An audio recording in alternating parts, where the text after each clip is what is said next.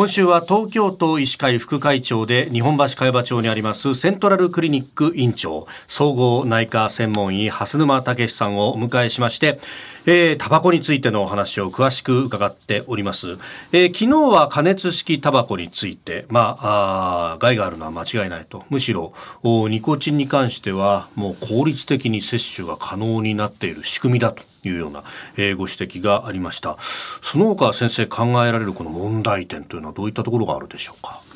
これは幼児の誤飲の問題があるんですね。ああ間違って飲み込んじゃう、はい。カートリッジは非常に小さいもんでそれをお家の人が吸ってる場合は、はい、例えばそれが置いてあると小さいお子さんは何でも興味があって何でも飲んだりそうですね。いろんなとこに、ね、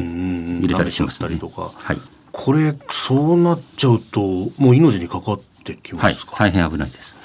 で、まあ、あの、あとは、そのね、えー、お子さんなどの問題というと、受動喫煙の話にもなってくると思います。加熱式タバコもこの受動喫煙というのは問題ですか？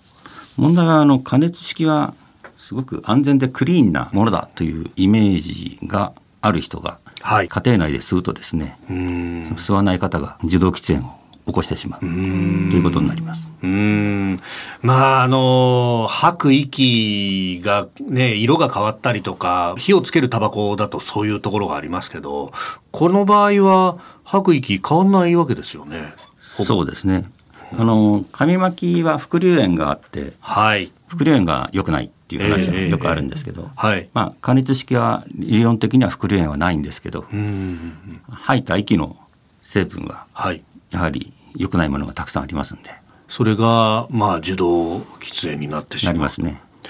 これね一方で飲食店なんかでは加熱器なら OK みたいなところも結構ありますよね。それはあの今の条例の少しまだ未完成の部分だと私は思うんですけど、加熱式タバコだけは一緒に料理を出してその部屋で飲食してよいよということにはなってます。はあ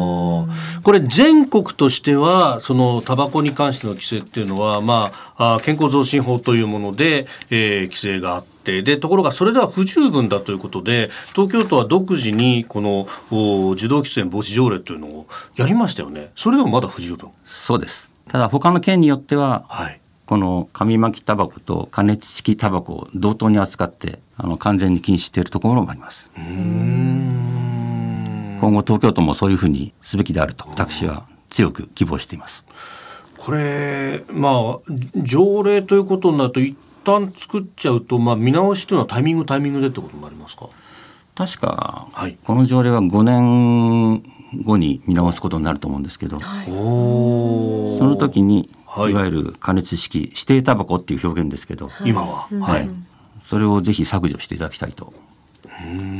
思っています。なるほど自動喫煙防止条例令和2年4月1日から全面施行ということですからまああ5年後というと、まあ、来年ってことになります。ですね。はい。